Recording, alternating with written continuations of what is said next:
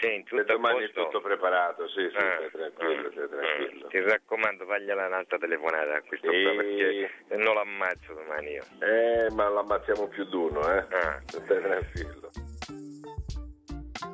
Questa intercettazione telefonica risale al 4 dicembre 2004. Parlano il presidente della regina Pasquale Foti e il designatore arbitrale Paolo Bergamo che tranquillizza Foti su Salvatore Racalbuto, l'arbitro scelto per dirigere Regina Brescia del giorno dopo. La partita finirà 3-1 per il Brescia, senza particolari episodi a favore o contro, ma questa conversazione diventerà una delle prove che nell'estate 2006 portano a condannare la regina per illecito sportivo sportivo all'interno del processo sportivo di Calciopoli. Poi la sentenza viene ridotta a 15 punti da scontare in Serie A in attesa di eventuali ricorsi e la sentenza arriva a fine agosto, mentre la squadra si trova in ritiro a Crotone per preparare un turno di Coppa Italia ma era nell'aria da tempo. Per una squadra come la Regina che ogni stagione deve barcamenarsi attorno ai 40 punti necessari per mantenere la categoria, questa sentenza suona come un'esecuzione sportiva con una penalità in doppia cifra, per salvarsi bisognerà superare quota 50 punti, tenere un passo da Coppa UEFA, il tutto con una squadra che si domanda legittimamente che futuro ci possa essere a Reggio Calabria, dove il calciomercato già difficoltoso di suo è reso ancora più arduo dai tanti rifiuti di giocatori che non hanno molta voglia di vivere una stagione da condannati a morte. Se lo chiede anche Walter Mazzarri, che a inizio stagione, nel chiuso del ritiro di Spoleto, ha rivolto ai suoi uomini la classica frase da stagione in trincea. Chi non ci crede è libero di andarsene.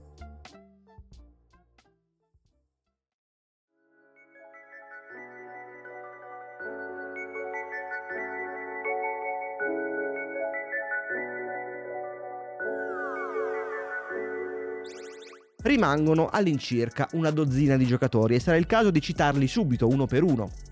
I due portieri, Ivan Pellizzoli e Andrea Campagnolo, i difensori Antonio Giosa, Maurizio Lanzaro e Alessandro Lucarelli, gli esterni Gian Domenico Mesto e Francesco Modesto, i centrocampisti centrali Filippo Carobbio, Simone Missiroli e Giacomo Tedesco, i due attaccanti Nick Amoruso, il più esperto della compagnia, e il giovane bergamasco Rolando Bianchi, centravanti in cerca d'autore dopo un grave infortunio al ginocchio in una partita in Scozia con l'Under 21 che gli ha permesso di racimolare appena 9 presenze nell'annata precedente. Qualche nuovo arrivo, come l'onduregno Julio Cesar Leon, di ritorno da Avellino, o Daniele Amerini, 32 anni, ex regista di Belle Promesse della Primavera della Fiorentina, arenatosi in Serie B. O Luca Tognozzi, acquistato dal Pescara, o il giovane difensore Palmiro Di Dio dalla Cireale, o il tignoso difensore Salvatore Aronica che attraversa lo stretto da Messina a Reggio Calabria per incontrare Mazzarri, l'allenatore che gli cambierà la carriera avrete intuito anche voi che non è una squadra in cui andrebbero riposte molte speranze. Sembra non crederci lo stesso Mazzarri. Con 15 punti in meno la salvezza è quasi impossibile, ma in un certo senso è come non farci partecipare alla Serie A. E lasciatemi dire che se per questo l'anno scorso eravamo in debito con gli arbitri di almeno 6 punti e con quelli altro che salvezza, avremmo partecipato all'Intertoto sono pronto ad andare davanti al presidente napolitano per dimostrare la nostra estraneità ai fatti. Dietro alle dichiarazioni ufficiali, qualcuno arriva a mormorare che sarebbe stato meglio scendere subito in Serie B, senza penalità, almeno per vivere un campionato di vertice con un po' di entusiasmo, invece che questa via crucis di nove mesi. Scrive Zorro Boban sulla Gazzetta a inizio stagione Credo che a Reggio Calabria tutti, dai dirigenti ai giocatori ai tifosi, siano consapevoli che il loro campionato si concluderà molto probabilmente con la retrocessione. Però si può giocare un bel campionato di Serie A in nome dei valori dello sport e retrocedere o si può giocare una grande amichevole, come quella contro il Real Madrid organizzata il 3 agosto a Graz, in Austria, per celebrare i vent'anni della presidenza di Foti e perdere solo 1-0, gol di Raul, sfiorando a ripetizione il pareggio. Tutto è possibile e tutto succederà. In difesa sono andati via i due leader Gaetano De Rosa al Genoa e Ivan Franceschini al Torino. In mezzo al campo è andato via Carlos Paredes, il mediano allo Sporting, Ciccio Cozza che è tornato al Siena, in attacco Emiliano Bonazzoli che è diventato il centravanti titolare della Sampdoria. La Regina l'anno scorso ha chiuso con la peggior difesa del campionato e le cose non sembrano in grado di migliorare. Lo si capisce già alla prima giornata a Palermo, quando in meno di mezz'ora i rosanero vanno sopra 3-0, anche se bisogna dire che si tratta di gol irripetibili come una rovesciata di Mark Bresciano o questo incredibile colpo dello scorpione di Beppe Biava, non proprio il primo da cui ti aspetti numeri del genere, che diventa di diritto il gol più bello del campionato già alla prima giornata. La regina sembra da subito a tutti un'armata brancaleone, ma nel corso della partita succede qualcosa di imprevisto. La squadra reagisce, attacca, costruisce occasioni su occasioni, favorita anche dalla tipica leggerezza difensiva di inizio stagione e segna tre gol. Li segna tutti Rolando Bianchi, alla prima tripletta in carriera in Serie A. Tre gol gli stessi segnati nelle cinque precedenti stagioni di Serie A, con le maglie di Atalanta, Cagliari e Regina. Il Palermo vince 4-3, la classifica della Regina continua a dire meno 15, ma è arrivata la prima scintilla.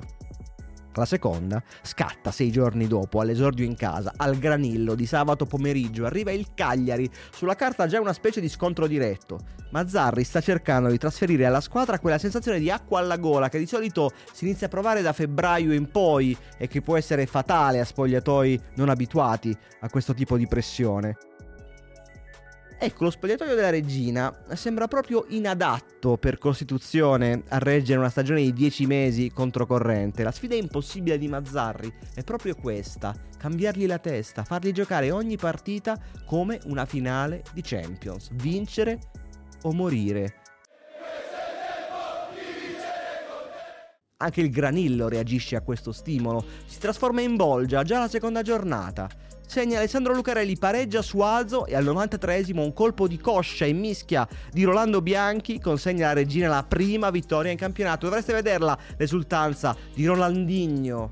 Una gioia degna di Pippo Inzaghi in finale di Champions, anche se è solo la seconda giornata. Il soprannome Rolandinho in effetti non è molto fantasioso, ma a fine stagione acquisirà un significato incredibile, perché Amoruso e Bianchi insieme avranno segnato 35 gol come nessun'altra coppia di attaccanti di Serie A, secondi nei top 5 campionati europei, alle spalle dei soli Messi e Ronaldinho del Barcellona. Alla terza giornata la regina perde ancora e dolorosamente nel derby a Messina quando un altro formidabile bomber di provincia, Christian Rigano, impone la propria spietata legge. Poi due pareggi per 1-1 contro Torino e Atalanta, con i primi gol stagionali di Francesco Modesto e Giacomo Tedesco, quest'ultimo bellissimo a Bergamo. La regina muove la classifica, come si suol dire, ma quel meno 15 sulla schiena è un macigno che diventa addirittura beffardo, perché questa squadra non si comporta come una squadra già rassegnata, tutt'altro, gioca col fuoco negli occhi e meriterebbe un trattamento più dignitoso anche dalla giustizia. Vedremo però, manca ancora un grado di giudizio previsto per dicembre e intanto si può solo andare. In un campionato orfano della Juventus, le visite al granillo delle grandi si contano sulle dita di una mano. La prima è la Roma di Luciano Spalletti che da un annetto ha già iniziato a cambiare il calcio con l'introduzione del falso 9, ovvero Francesco Totti, ma il 15 ottobre 2006 cade con tutte le scarpe vittima del 3-4-2-1 ipercinetico di Mazzarri, lo stesso sistema di gioco che replicherà con successo Mazzarri a Napoli con Amsi, Clavezzi e Cavani.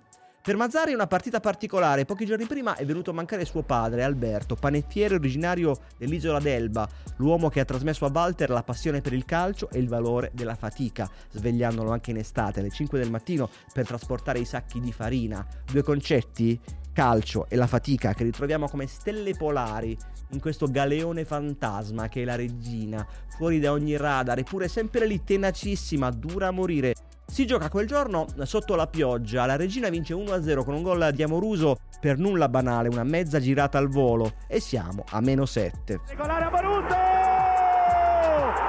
Un brutto pomeriggio a Firenze, dove arriva una sconfitta per 3-0, viene cancellato da un'altra grande vittoria da Granillo contro il Parma di mercoledì sera. Un altro episodio dello show di Nicola Amoruso. A colpire non è tanto la doppietta, quanto la giocata sensazionale che innesca il 2-1 di Bianchi, palleggio e sombrero ai danni di Cardone, prima del cross che scatena la mischia risolta dal solito Rolando.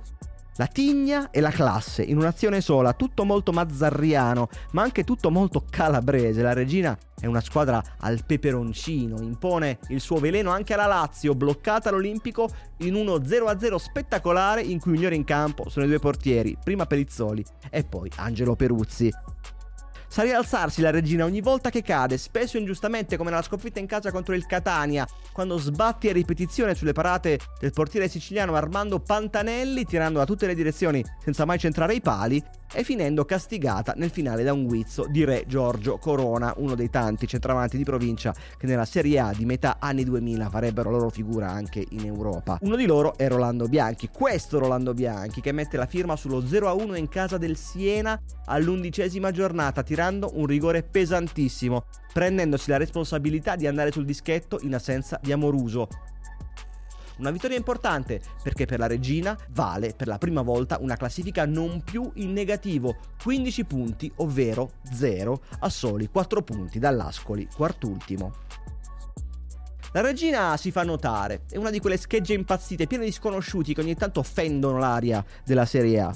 Era così il Foggia di Zeman che ogni anno ripartiva da zero con un nuovo gruppo di ragazzi scovati in Serie C, era così il primo Chievo di Del Neri che fece epoca in testa alla classifica con Marazzina e Corradi per metà campionato. Ed è così la regina che fa scalpore guardando tutti dal basso gli avversari ne ammirano il carattere coriaceo, sfrontato, anche quando c'è da battagliare a San Siro contro la prima classifica vincitrice annunciata del campionato. Il 19 novembre c'è Inter Regina e la lettura delle formazioni non darebbe scampo a Mazzarri. Giulio Cesar, Zanetti, Cordova, Samuel, Burdisso, Solari, Vieira, Stankovic, Figo, Crespo, Cruz. Contro Pelizzoli, Lanzaro, Aronica, Giosa, Mesto, Amerini, Tognozzi, Modesto, Leona, Moruso, Bianchi. Vogliamo aggiungere le panchine? Aggiungiamole. Toldo, Grosso, Maicon, Materazzi, Dacur, Cambiasso, Adriano contro Campagnolo, Didio, Nielsen, Carobbio, Barillà, Castiglia, Rios.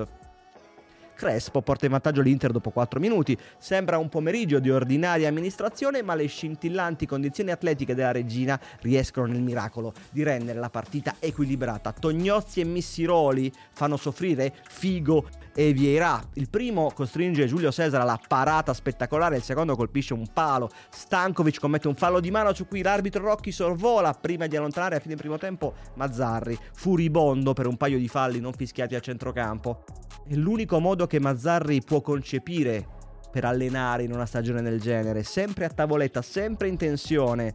La classifica diventa positiva in senso aritmetico alla giornata numero 13 grazie a un 2-2 con il Livorno in cui Cristiano Lucarelli segna in faccia a suo fratello Alessandro. Prima che a riprendere la partita ci pensino Bianchi e soprattutto Leon con uno splendido destro sul primo palo che una volta di più fa esplodere il granillo segue un altro pareggio per 1-1 a Udine, in giorni in cui al Friuli stanno sperimentando in via non ufficiale un prototipo di VAR, con 18 telecamere dislocate in varie zone del campo, utili anche per il fuorigioco, ed è un peccato che la squadra arbitrale non possa usufruirne perché i gol di Bianchi e Iaquinta sembrano fatti apposta. Dicembre si illumina a giorno, il 12 del mese, quando la regina riceve il regalo di Natale di 4 punti in più, o meglio, 4 punti in meno di penalità, scontati dall'ultimo grado di giudizio della giustizia sportiva, che aggiornano il conto da meno 15 a meno 11. E dicembre continua con un altro scontro diretto vinto, questa volta contro l'Ascoli, dominato ben oltre il 2-1 finale, e con una sconfitta contro la Sampdoria, in cui la tensione e il nervosismo tracimano, prima o poi doveva succedere. Il gol decisivo è il solito capolavoro di Fabio Quagliarella in rovesciata, la Samp perde tempo, il portiere Berti si fa ammonire e poi deve abbandonare il campo per un infortunio al polso, litigando addirittura con il guidatore dell'autobarella deputato a portarlo fuori. In porta ci va il centrocampista Gennaro Del Vecchio che fa in tempo a respingere un tiro di Mesto e al fischio finale di Rosetti si scatena il caos. Foti inveisce dalla tribuna contro l'arbitro, il quale scivola sulla scaletta che porta agli spogliatoi. Il pubblico lancia in campo di tutto, Bazzani viene colpito alla testa da una monetina, alla fine deve intervenire direttamente la polizia Meno male che tra poco è Natale e questo complicatissimo 2006 finisce con un'altra sconfitta per 3-2 a Verona e con un clamoroso 4-1 contro l'Empoli, una delle rivelazioni del campionato, che però nel primo tempo del Granillo viene travolto 4-0. Leon Amoruso Amoruso Bianchi. E l'ultimo gol in amaranto dell'onduregno Julio Cesar Leon che a gennaio scenderà di categoria accettando l'offerta del Genoa di Gasperini impegnato nella risalita in Serie A. Al suo posto Mazzari consiglia un trequartista velocissimo e super tecnico che ha giocato appena tre partite da titolare con la Lazio e Pasqualino Foggia e anche lui cambierà il volto della regina nel 2007. Oltre a Foggia, a gennaio Reggio Calabria ritrova un amico. È Luca Vigiani, fedelissimo di Mazzari temporaneamente sistematosi a Livorno. E il 31 gennaio, proprio sulla Sirena, Foti convoca nel suo ufficio il portiere Ivan Pellizzoli e gli spiega chiaro e tondo a che lo devono vendere. È arrivata un'offerta dalla Lokomotiv Mosca, 4 milioni, che sarebbero ossigeno per le casse della società, e c'è bisogno che vada. Il titolare diventa Andrea Campagnolo, come vice gli viene affiancato Cristian Puggioni, che sta disputando un campionato strepitoso in Serie C a Pisa, con soli 5 gol subiti in 20 partite. Così Foti può resistere, vendendo Pellizzoli, alle lusinghe a Rolando Bianchi, che piovono da tutte le parti d'Italia, e non solo, visto che si parla con insistenza anche di Premier League.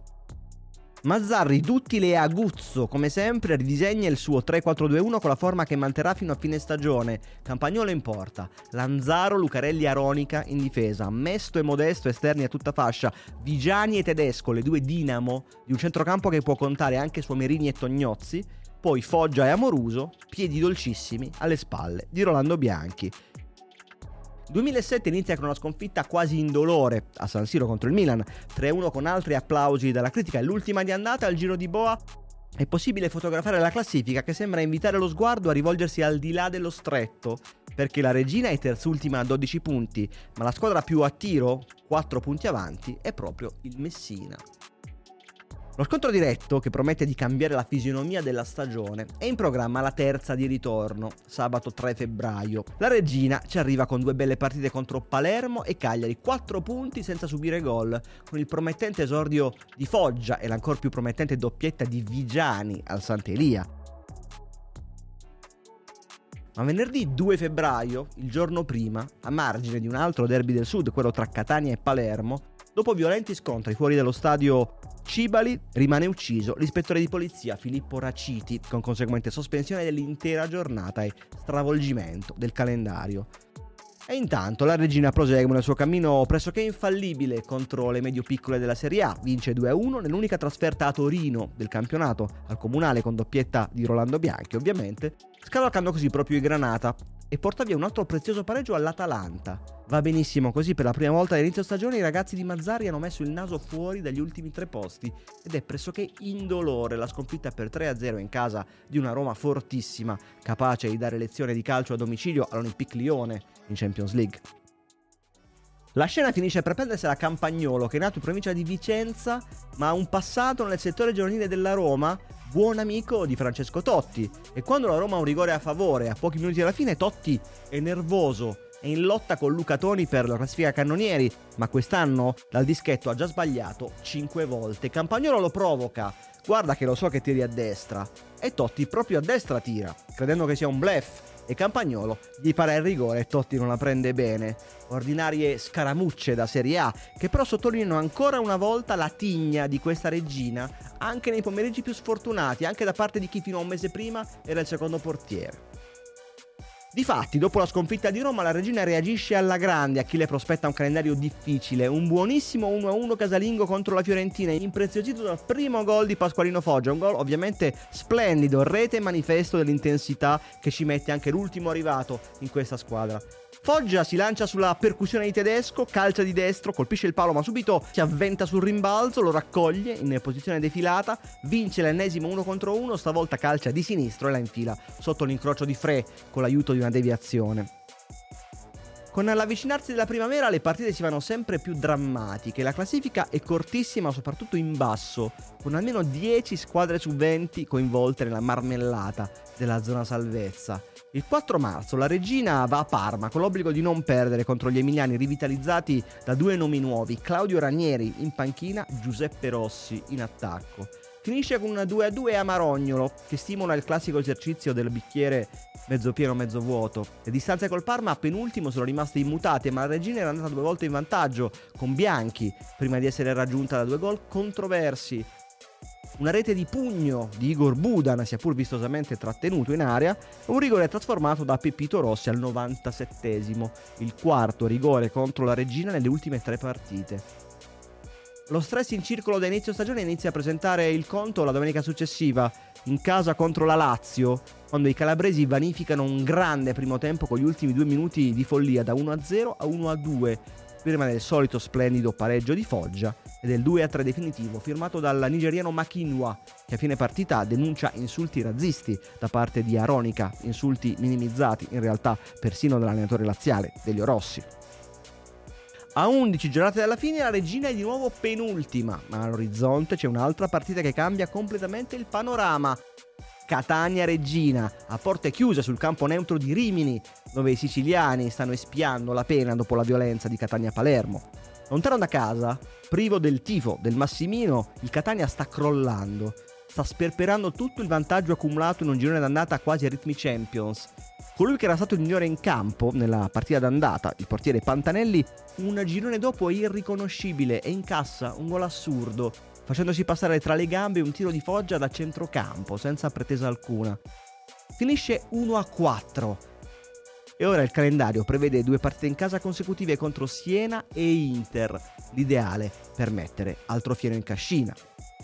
E invece no, perché la schizofrenia è fedele compagna di viaggio di ogni squadra impelagata in zona salvezza. Campagnolo para il suo terzo rigore stagionale, questa volta all'ex Ciccio Cozza, ma un gol di Bertotto frutta i tre punti al Siena e una nuova settimana di cattivi pensieri per Mazzari che rialza la testa bloccando sullo 0-0 l'Inter futura campione d'Italia che viaggia a un ritmo da quasi 100 punti con Giulio Cesar costretto a un riflesso miracoloso per chiudere la porta in faccia a Palmiro di Dio e si va avanti piano con un altro pareggino a Livorno nel derby dei Lucarelli che finisce salomonicamente 1-1.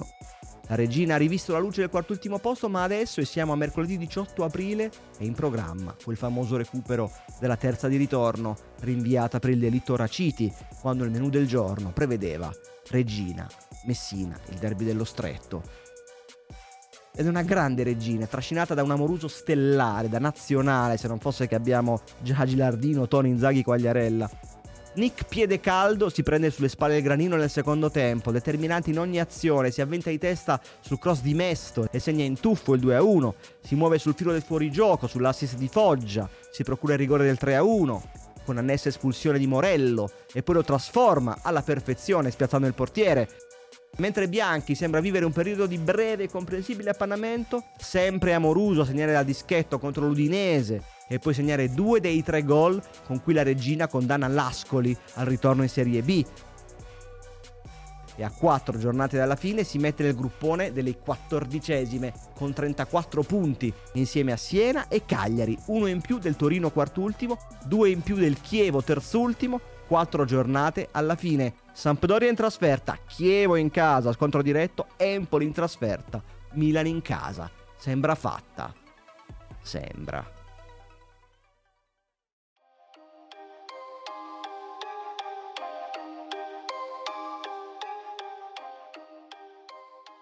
Manca poco eh, a completare un numero di escapologia degno del miglior Udini regina incatenata e manettata in una vasca d'acqua profonda 5 metri, l'equivalente di un meno 11, sta per tornare a respirare. Con grande pragmatismo Mazzari sceglie la via delle barricate in casa della Samp, una società che più di altre lo sta corteggiando per la stagione successiva, 2007-2008.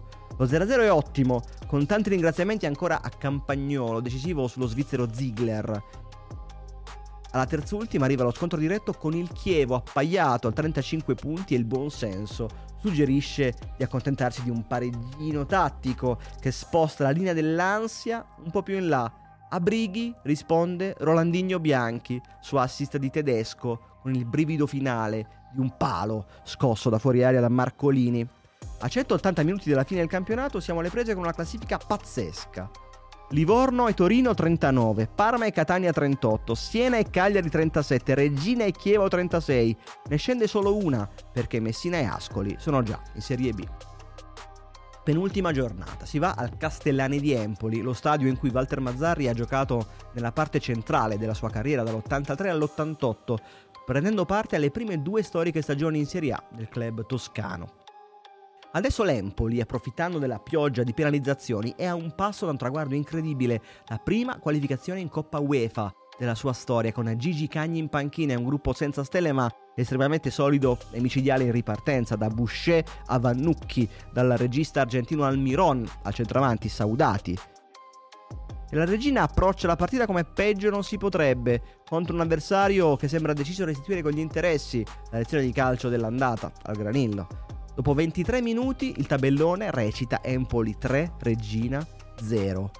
1-0 Vannucchi da casa sua, poi 2-0 di Moro con Campagnolo molto sorpreso, 3-0 di Saudati in contropiede, ancora Saudati va vicinissimo al colpo del KO colpendo un palo. Poi l'atmosfera cambia bruscamente nella ripresa, con un Empoli improvvisamente arrendevole, che scatenerà l'ira delle altre squadre coinvolte nella lotta a salvezza, a cominciare dal Catania, che manderà a parlare il direttore generale Pietro Lo Monaco. Mazzarri si lamenta sempre agli arbitri della penalizzazione, ma la regina non è stata penalizzata dal Catania, ma per l'inchiesta su Moggiopoli. Ci dica perché i giocatori degli spogliatoi si sono dati botte da orbi, lo faccia capire ai tifosi dell'Empoli che hanno lasciato lo stadio 20 minuti prima. È una vergogna, come fa Cagni a essere così tranquillo? Come può subire tre gol in dieci minuti in quel modo? Contro di noi sono difesi strenuamente. Faccio già all'Empoli i complimenti per la sconfitta a Parma domenica prossima. Io voglio un calcio pulito, chiedo al ministro Melandri di vigilare. E cosa è successo di così strano? È successo che è entrato Vigiani al posto di Mesto, e fin qui tutto normale, e poi è successo che l'Empoli si è fatto rimontare tre gol di vantaggio, una rete di Vigiani e la solita doppietta di Amoruso in un clima sinceramente amichevole. L'Empoli ottiene il punto che gli bastava per andare in Coppa UEFA e la Regina è il punto di cui aveva bisogno per continuare a badare solo a se stessa. La classifica a 90 minuti dalla fine dice Chievo e Parma 39, Catania 38, Regina e Siena 37. All'ultima giornata c'è Catania-Chievo. Se la Regina vincerà contro il Milan sarà sicuramente salva e all'ultima giornata c'è proprio la partita contro i possibili futuri campioni d'Europa perché c'è una variante grande così, la finale di Champions League Milan-Liverpool in calendario 4 giorni prima. Non è difficile immaginare che Foti, Mazzarri e tutta Reggio Calabria esultino più dell'ecito ai due gol di Pippo Inzaghi che danno al Milan nella settima Champions della sua storia, oltre alla prospettiva di una gita di fine stagione in Calabria. A Reggio il Milan aveva già lasciato punti importanti nel 2001, quando la Regina aveva vinto 2-1, guadagnandosi lo spareggio, salvezza, poi perso contro il Verona. Nel 2004, quando gli Amaranto si erano salvati aritmeticamente contro la squadra già campione d'Italia da una settimana.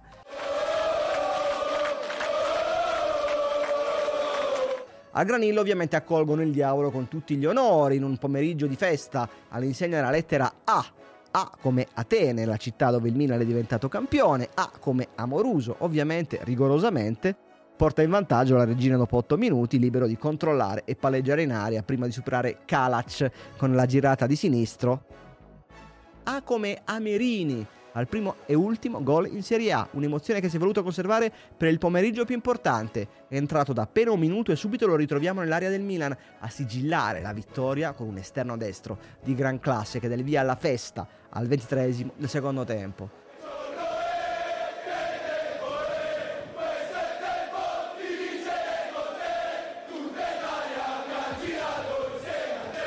Ciò che succede sugli altri campi ormai non interessa più la salvezza del Siena, la rocambolesca retrocessione del Chievo, in una specie di spareggio a Bologna contro il Catania, nemmeno al fischio finale Walter Mazzari riesce a sciogliersi in un sorriso radioso come il sole sopra Reggio. Sbuffa e ancora tirato alla faccia di chi per un anno si è caricato sulle spalle il peso del mondo. Attorno a lui è solo festa. Tutta la città si dà appuntamento sullo splendido lungomare Falcomatà tifosi mischiati ai giocatori come per esempio Rolando Bianchi che confesserà senza problemi di non aver esattamente fatto attenzione a tenere il conto delle birre. E poi in 200.000 dietro al pullman scoperto che attraversa la città.